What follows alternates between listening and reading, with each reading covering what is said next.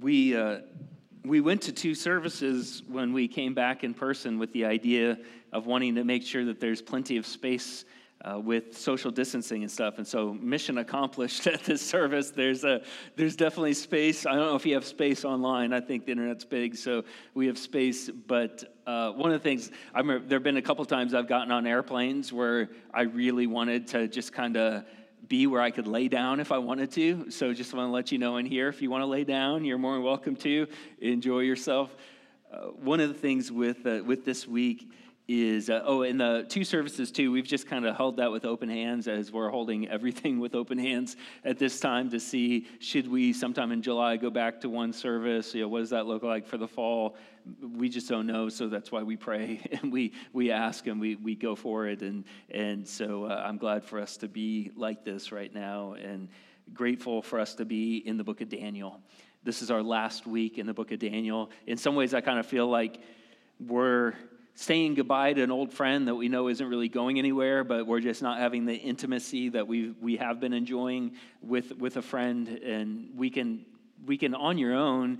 You can spend the next year reading in the book of Daniel on your own, but I think there's something special when corporately we go through a book of the Bible together. You know, 66 books make up God's holy library, and we've had the joy of most of our um, time that we were online only. Most of that time we were going through the book of Daniel. We've gone, spent about 10 weeks going through it. And today is like the grand finale of the book of Daniel. So uh, if, if you haven't been joining us, you can, you can online go to our sermons page and, and catch up with some of those things. But this is uh, grand finale.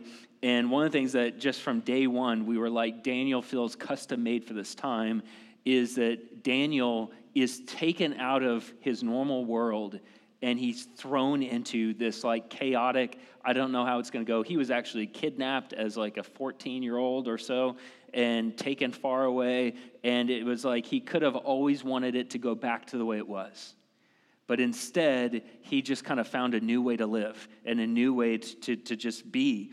And so in 2020 so far i thought it was just interesting to just kind of pose this question to us if you could only have one word to describe 2020 so far, like what word would you use? Maybe. Maybe you could say the word quarantine. John at the 9 a.m. yelled out, Jumanji was his like one word to explain 2020. And, you know, I think that there are many years in the past where if you're, say, we're a little bit past the halfway mark in the year, and if it's like, how would you describe this year so far? You'd probably get a ton of different answers. Some people are like, best year we've ever had, best year our business has ever had, best, you know, and then other people be like, worst year I've ever had, and all this stuff. But worldwide, though, I think one contending word maybe that could describe 2020 would be battle it feels like it's just kind of been a battle. It's been a slog, you know. It's just been we just don't know. It seems like there's a fog, fog of war and stuff, stuff like that. On January 1st, none of us knew what this year was going to be like. We don't know what the fall is going to bring. There's actually a presidential election coming that seems to me like not even on the forefront right now. Um, we just have no idea. But 2020 just feels like this battle. And I think we can reflect a little bit, and you could easily say, I just feel kind of worn out. I feel worn out from the battle. I remember one pastor early on, like in April, I was on a Zoom call, and he said, I think I'm experiencing decision fatigue. I feel like I'm having to make all these new decisions that before we just kind of went went this way, and now we got to at every step be making decisions, and it just feels like de- decision fatigue. You might be frustrated by the battle, and you just like some peace and quiet. And uh, Daniel, approaching Daniel chapter 10, 11, and 12, which kind of function as a together grand finale of this majestic book. Daniel was on the verge. We saw last week he's reading Jeremiah 25, and he is seeing the promises of God starting to come into fruition. And after 70 years of being away from home, he's right on the verge of going home. And, and at least we don't think he ever did personally, but knowing that his people are about ready to go back to Jerusalem and things are, are about to head into what he could say back to the good old days, back to normal, back to what I was used to. Uh, we saw last week Daniel was confessing his sin, the sin of his people. He was pleading with the Lord for Jerusalem to be restored. and on the verge of life coming back to normal, Daniel sees something he wasn't expected. He sees something that rocks his world. He sees something that starts to doubt if he can say, you know, imagine if we could say, like next week, I could get up and be like, guys, we didn't know it, but I can finally say, and we all live happily ever after, right? Like, like that's the movie moment, right? All this conflict, and then we all lived happily ever after. And Daniel's like on the verge potentially of, and they all lived happily ever after. But what Daniel sees is actually, it's all just getting started. What if the Lord was to come to us and be like, hey, I know you're looking forward to 2021 being like so better, but it's actually going to be so worse. It's going to be way harder. 2020 was just the appetizer, it was just getting you started. And I'm not here saying, Thus saith the Lord. I'm here saying this is what Daniel's world is. This is what the world of Daniel is at Daniel chapter 10 what he sees, though, is not just that 2021 is going to be a bummer. He sees that the next hundreds of years are actually just going to be tougher, harder. And man, like if you see that, that the battle is just going to get worse, are you just going to be like, okay, I'm in a UFC cage match and I got to figure out how to tap out? Like, how do I say I give up? How do I say I'm done? I can't keep going like this. I don't have energy to keep going like this. You know, what would you do if you saw what Daniel, what we're going to see that Daniel sees? And, uh, and so, man, let's, let's dive into this, Daniel chapter 10. And it's profound for Daniel, it's profound for Daniel's life, and I think it's timely for us. Where we're at right now, where we're at as a people, where we're at being formed as Jesus' people here. Um, man, we might feel like we're in this corona battle. Maybe you feel like you're in an anxiety battle. Maybe you feel like you're in a health battle, maybe a marriage battle, maybe a sin battle, and it just feels like a war going on. Um, this is where Daniel has us today. God in his sovereignty has us today. So, Lord, when your word interacts with us and you are teaching us, this is never meant to just be a history lesson.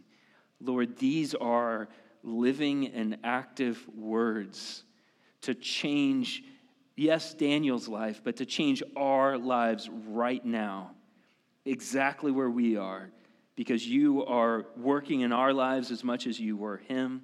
You are the same today as you were then. You are on the move in our community as much as you were in the move in Babylon. And so, Lord, would these words change us?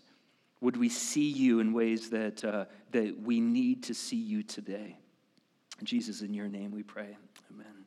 All right, Daniel chapter 10, starting verse 1, says In the third year of Cyrus, king of Persia, a word was revealed to Daniel, who was named Belteshazzar. That was the name that Nebuchadnezzar had given him when he was a teenager. And the word was true, and it was great conflict. Imagine that. Hmm, how should I describe what I've seen? Great conflict were the two words that he chose and he understood the word and had understanding of the vision. In those days, I, Daniel, was mourning for three weeks. I ate no delicacies. Remember, he is a high level leader in that empire. He has spreads of food all the time that he could delight in. And he said, I don't want any of that because of what I've seen. No meat or wine entered my mouth, nor did I anoint myself at all for three full weeks. On the 24th day of the first month, as I was standing on the bank of the great river, one of the rivers mentioned that flows through the Garden of Eden. When I was standing on the bank of the great river, that is the Tigris. So, this is the scene that, that the Lord sets for us. And remember here that Daniel is a prophet, okay? So, what is happening is God is using Daniel in a unique way that shows us truths about God. We, we know from the previous chapter that he's praying for the Lord to restore Jerusalem to what it used to be the center of worship, center of God's presence. Like there used to be a place that you could go to and know, like, this is how humans are to approach God through the temple, through the curtain, through the high priest only going in once a year. Um, and what God keeps revealing to Daniel and to those around Daniel is like, I'm, I'm blowing that up. I'm changing that. And there are going to be kingdoms that are coming. And these kingdoms are going to come. And there's going to be like a kingdom like the Roman Empire. And you're going to be like, this is the best empire ever. And then it's going to be a thing of the past. And it's not going to last. There are going to be a lot of things that people are going to put their hope in. And it's not going to last. But there will be this king who's coming who will last and whose kingdom will last and will grow and will never shrink. And it, we could rename the book of Daniel. I said this last week. We could rename the book of Daniel, Jesus is Coming. And this was written hundreds of years before Jesus came, but we could rename it Jesus is Coming. But Daniel, with all of that previous knowledge, sees a fresh vision of the conflict that is coming down the road and he's like, I can't eat. makes me want to throw up. I just, I just want to throw up. I can't eat because of what I've seen. And what we learn through chapters 11 and 12, I wish we had the time. It would take us several weeks to unpack all the treasures in chapter 11 and chapter 12. But what we're seeing is that this is a terrifying vision of the future. And yes, like Ezra, you, we can read in the book of Ezra, like Ezra is leading a group of people back to rebuild the temple. Uh, then the city, though, is still in ruins. So Nehemiah then is like, hears about it and he's a leader of the empire and he's like how can that city be so desolate when god is still so powerful I must go and rebuild the walls. And so, so beautiful things happen. Daniel's aware of some of these things. We don't know exactly when Daniel passes away.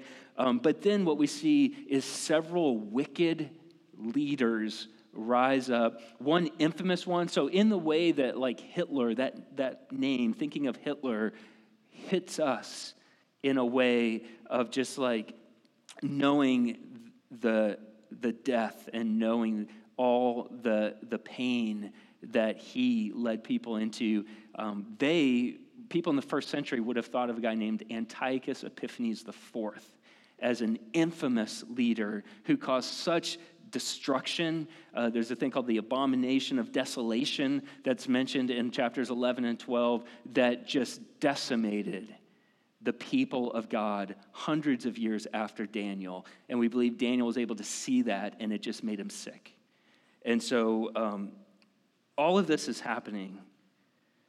And Daniel is recognizing through his prayer, and what is shared with him in this chapter two is that he is recognizing as he prays that there's actually a battle underway that I think we'd not know about. We would have no clue about. He, I think, probably didn't know the extent of the battle that was underway. But look what's shared with him in Daniel 10, verses 12 through 14.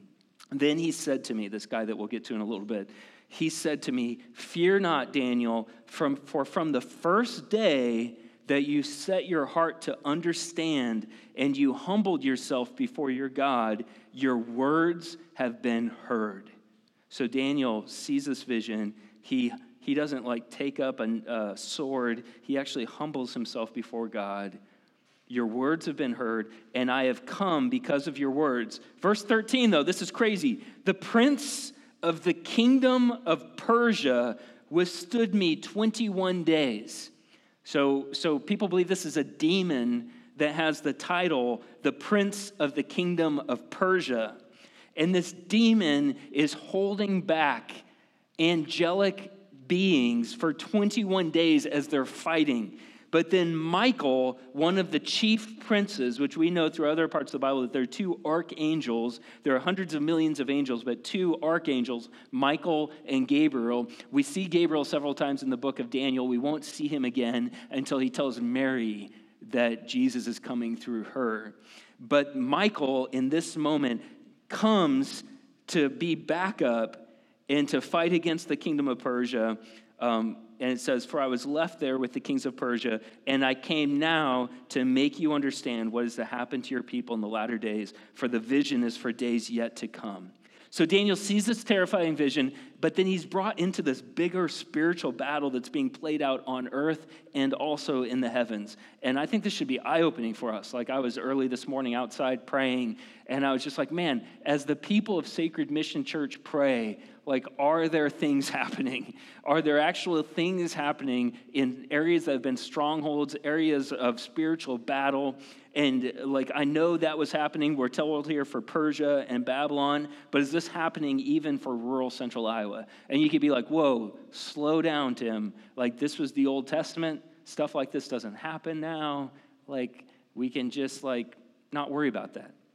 Well, Ephesians 6:12 is like, uh-uh, like no way. Look at this. Ephesians 6:12 tells us um, this: For we do not wrestle against flesh and blood but against the rulers, against the authorities, against the cosmic powers over this present darkness, against the spiritual forces of evil in the heavenly places.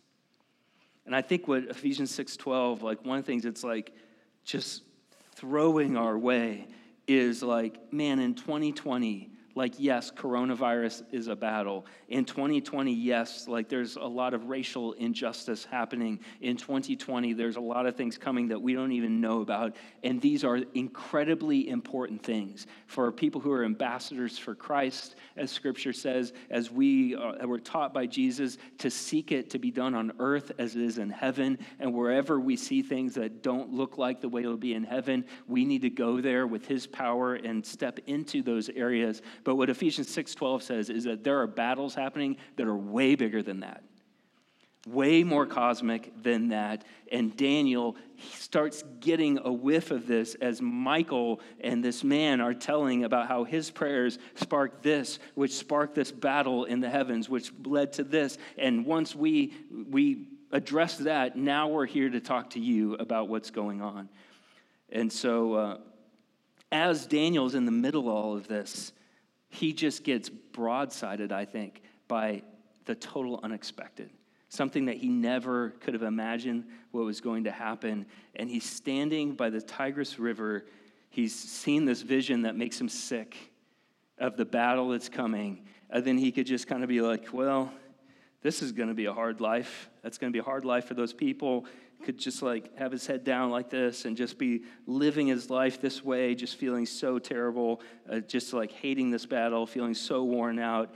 But then thankfully, he looks up. Gosh, like, I'm so glad he looked up because what he saw is like what we can look up and see too. And look what he sees when he looks up. Verse 5 I lifted up my eyes, and behold, a man clothed in linen. He's not, not all messy with the mess going on in life. A man clothed in linen with a belt of fine gold from Uphaz around his waist. His body was like beryl, a precious metal or stone. His face was like the appearance of lightning. His eyes were like flaming torches, his arms and legs like the gleam of burnished bronze and the sound of his words. Think, Daniel's grasping for ways to understand. And this guy that he's looking at is not just staring there, looking at him, he's actually speaking to him. And he says, The sound of his words were like the sound of a multitude. And mm. I, Daniel, I alone saw him. For the men who were with me did not see the vision, but get this, but a great trembling fell upon them.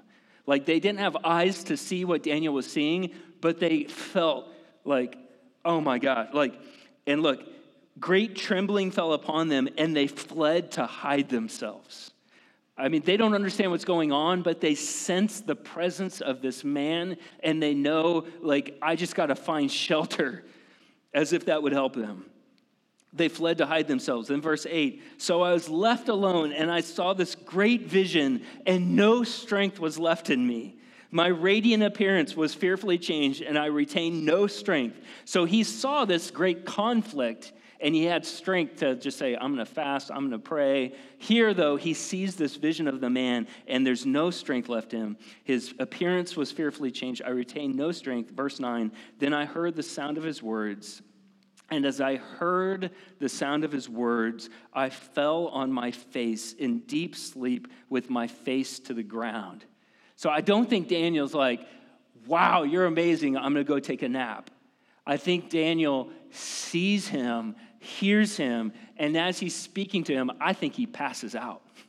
I think he just, because it says his face on the ground, I think he does a face plant and he just has no strength to stand before him and just falls face to the ground. And man, the man could have been like, oh, yeah, man, that's right. And, you know, did this thing. And, and there's all sorts of just like, I'm big, you're weak. I can't believe the conflict that you saw, you know. But look what he does, verse 10 And behold, a hand touched me and sent me trembling to my hands and knees. So he hasn't stood up yet, but he's awake and he's on his hands and knees. And then, verse 11, he said to me, O Daniel, man greatly loved. I love, gosh, he could have just been talking about himself. He could have let Daniel know, hey, this is who I am. Man, just stay there and worship me. Yeah, you're good there. I'm good here. But instead, he reaches down. He's like, says his name you know, imagine if it was like, oh, Wes. What's the next thing you say after Wes? You're greatly loved. Gosh, is that not like just knowing he's not disappointed with you? And I'm assuming this, and I think that there are many reasons, many reasons to know that this is Jesus, that this is the King. Um, one is that in the book of Revelation, spoken very specifically about Jesus, when Jesus is seen in all of his glory, it's described like this other, if this was just like a really big, strong angel, well, we know Michael and Gabriel are the two archangels, and Daniel knows them, and Daniel already has referred to them by name, and he doesn't name this one. And so it's there, there are a bunch of reasons, but, but these are all big reasons to say, This is Jesus. And instead of Jesus saying, I'm so disappointed in you or whatever, he says, Daniel, oh, you are greatly loved. Understand the words that I speak to you and stand upright. For now I have been sent to you. And this is hundreds of years before he shows up on Christmas, hundreds of years before he's born in Bethlehem and lives in Nazareth. Stand upright, for now I have been sent to you. And when he had spoken this word to me, I stood up trembling.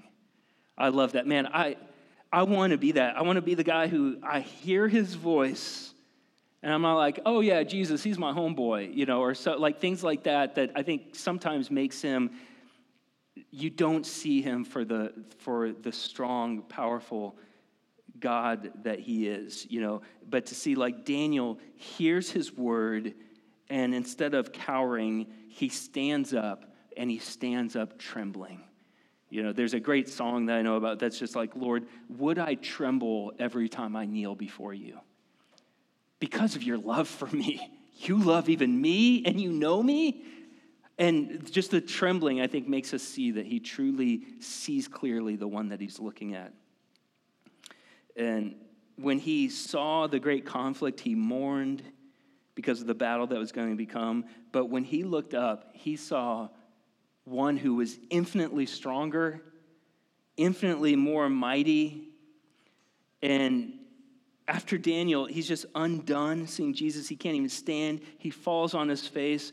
And I love, you know, you don't know how it's working out, but there's a chance Jesus like slaps him in the face, right? Because it's like, he touched me and I woke up, you know? And it's like, he could have been like, hey, Daniel, come on, man. Come on, it's okay. It's just me. I love you. That's the first thing he shares with him. Then he's like, come on, let's get up. Gets him up. Then look again, Daniel circles around at verse 18. Again, let you know, I'm going to say this again. Again, one having the appearance of a man, he touched me and strengthened me. And he said, Oh man, greatly loved, fear not. Peace be with you. Be strong and of good courage. And as he spoke to me, I was strengthened and said, Let my Lord speak for you have strengthened me. I just, I love that heart of Daniel too. I think so often we approach God and we're like, hey, God, why don't you sit down? I've got a lot of things to say to you. and Daniel, and, and man, our relationship with him, we do have that relationship. And he, he, he wants whatever's on our heart to be spoken to him and to share with him. But I love that Daniel's like, first, Lord, let me hear your voice. Would you strengthen me? Would you teach me? And as you strengthen me and teach me, and, and you introduce yourself to me, that we're able to have this relationship. And as Daniel saw how hard and long the battle could be, but now Daniel sees, sees his God for how big he is, how good he is, how terrifying he is. Man, I, I lived a lot of my life where everything that Jesus did for me, I was like, eh, I'm going to try my own way. And to, to see Jesus and to realize that you are rejecting what he has done is terrifying. It truly should be terrifying one that has reached down and said, You are greatly loved. Look at me. Now, I know you and I love you. And to be like, Ah, I'll try it without you is terrifying. But to know and to place your life in His hands and to allow what He did for you and what He says about you to speak to you is strengthening. And it's like, I can stand and walk in that no matter how dark this battle is going to be. And I love how this plays out. So, part of what Daniel 11 talks about is like there are all these leaders that come up and just say things that are wrong. They say things about God that are ridiculous and that are lies. And people are like, oh, wow, that is really meaningful. Wow. You know, and so look at how verse 11 says here He shall seduce with flattery those who violate the covenant. So, those who purposely are violating God's covenant, and this leader is, so this is a totally different leader, a guy like Antiochus Epiphanes IV, but it's like, don't be, don't be shocked when you see someone who's flattering people for doing things that are against God. Hey guys, we should do this because this is totally against God, and you guys are awesome, violating God's ways. And you're like, yeah, oh, that sounds so right. Look at this though. But the people who know their God shall stand firm and take action. So I love that in the light, in the light of seeing the battle, seeing Jesus, and recognizing I have no strength for any of this without you. And hearing his voice, which makes us tremble, but also gives us strength, for those who know their God shall stand firm and take action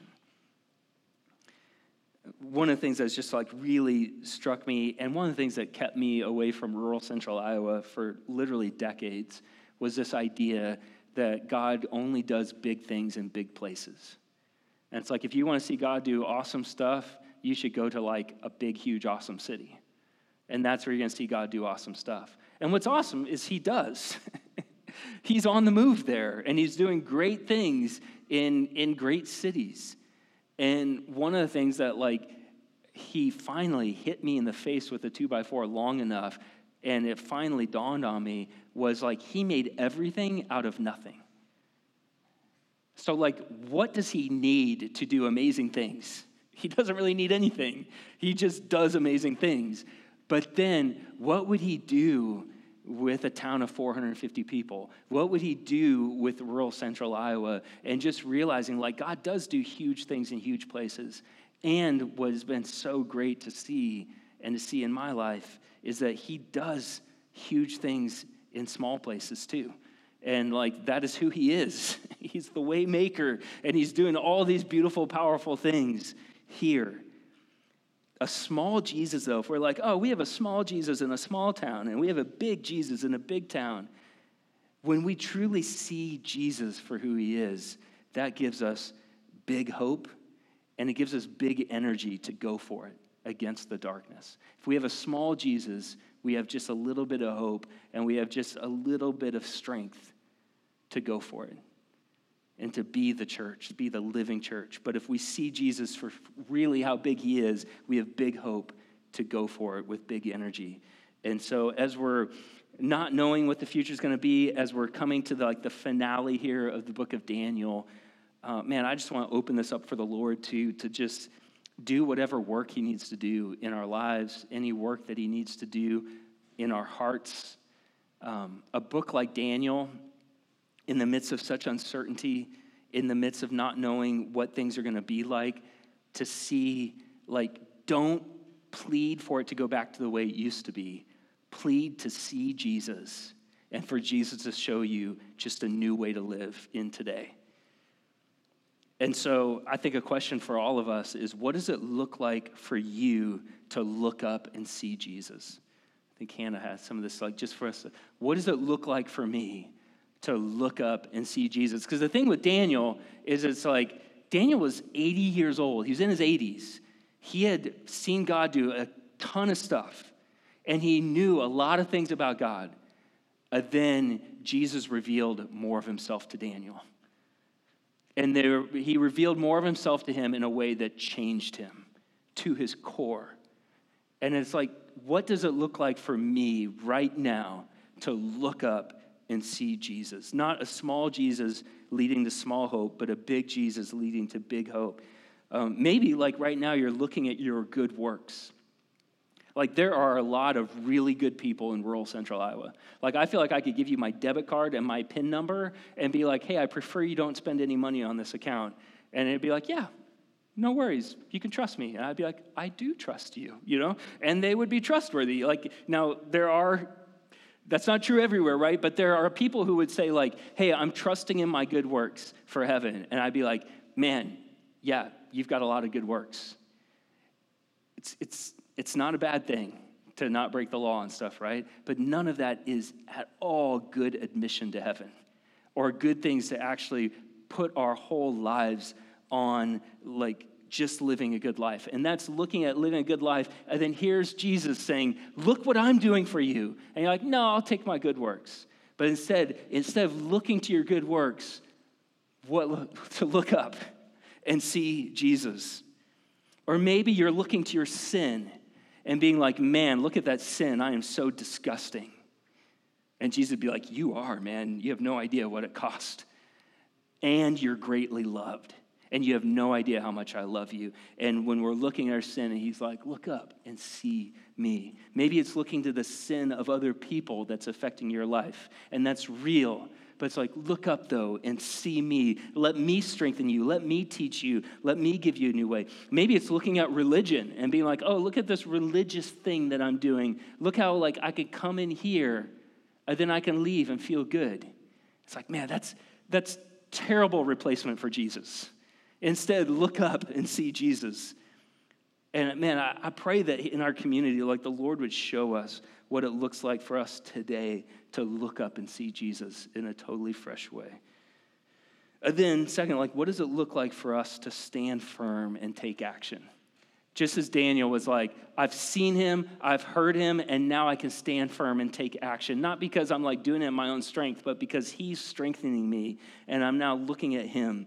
And man, I think on Father's Day, like we have fathers in here, but we also have like people who are acting as fathers in our church you know, who are leading and protecting and, and overseeing. And so, like, you don't have to be a biological father to father and, uh, and seeing that we're following the Father, God the Father, in our lives. And I think for us to be like, man, where are we seeing like kids that aren't experiencing Christ like love? And what would it look like for us to hear from Jesus and to actually be like a light in that dark place and to be strengthened and to take action? It might be when we see injustice in our communities, when we see things that meatpacking plants are not the way it's supposed to be. For us to hear from Jesus, to be strengthened, and to take action because we are ambassadors for Christ. Uh, 2 Corinthians 10, 3 through 4. Uh, Josh Caldwell texted this to a few of us that fast and pray on Thursdays. Uh, if you ever want to join us, you're more than welcome to do that. Uh, 1 Corinthians 10, 3 through 4 says, For though we walk in the flesh, we are not waging war according to the flesh, for the weapons of our warfare are not of the flesh, but have divine power to destroy strongholds. Man, so let's just, Lord, I just ask that as we're wrapping up the book of Daniel, Lord, the things that you need to show us, the things that you want to speak to us, show us who you are, give us a bigger view of who you are, maybe just burn away with your face of lightning and your eyes of fire, Lord. Maybe you need to burn away just false views that we have of you, things that are just not who you are. Lord, I just think that your disciples saw you and talked to you.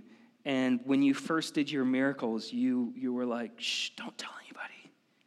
You just wanted it to be a, just something that people would discover about you, Lord. But we see in Daniel, we see this in Revelation, there's a time when you will take your veil off and we will see you for who you are, Lord. And for each of us, Lord, we, would we move closer to you this morning? Would each of us take a step towards you? Maybe some of us need to just fall on our faces and be all in with you, Lord, as, as, as you as our Savior, Lord. Save us from our sins. Remove our sins as far as the east is from the west. And Lord, I thank you that you've given us communion to commune with you. So, Lord, even right now, would you be speaking to each of us? Would you be forming each of us? Would you be doing the work that you want to do in each of us so that we can really see you and look up and see you? Be strengthened, Lord. The areas that maybe we're giving up or we've given up long ago, Lord, would you strengthen us so that we can be a light in our community and in our families? Jesus, in your name we pray. Amen. So, the. Um, in each cup, we've got the bread at the bottom, and then we've got juice in the top. And this was the Lord's idea. And man, as we take these elements, if there's if you're like, oh yeah, Daniel is greatly loved because he was awesome. If you holding this in your hand, this is absolute proof that you are greatly loved. Following Jesus as your Savior, like the, the body represents, the, the bread represents his body that was given for us, lived in our place. The juice represents his blood that was shed for us. And so, um, if you are not a follower of Jesus in here, I would say is give your life to him. And then come and commune with him through this. If you are a follower of Jesus, the warnings in Scripture are for us to not come up here quickly or lightly, but instead to, to look up, search our hearts, Lord, Reveal sin to us that we may repent of, and would we draw near to you and to each other through communion. So, so take, take some moments, but then let's come up, take the elements, and then we'll take it all together as family. So let's respond.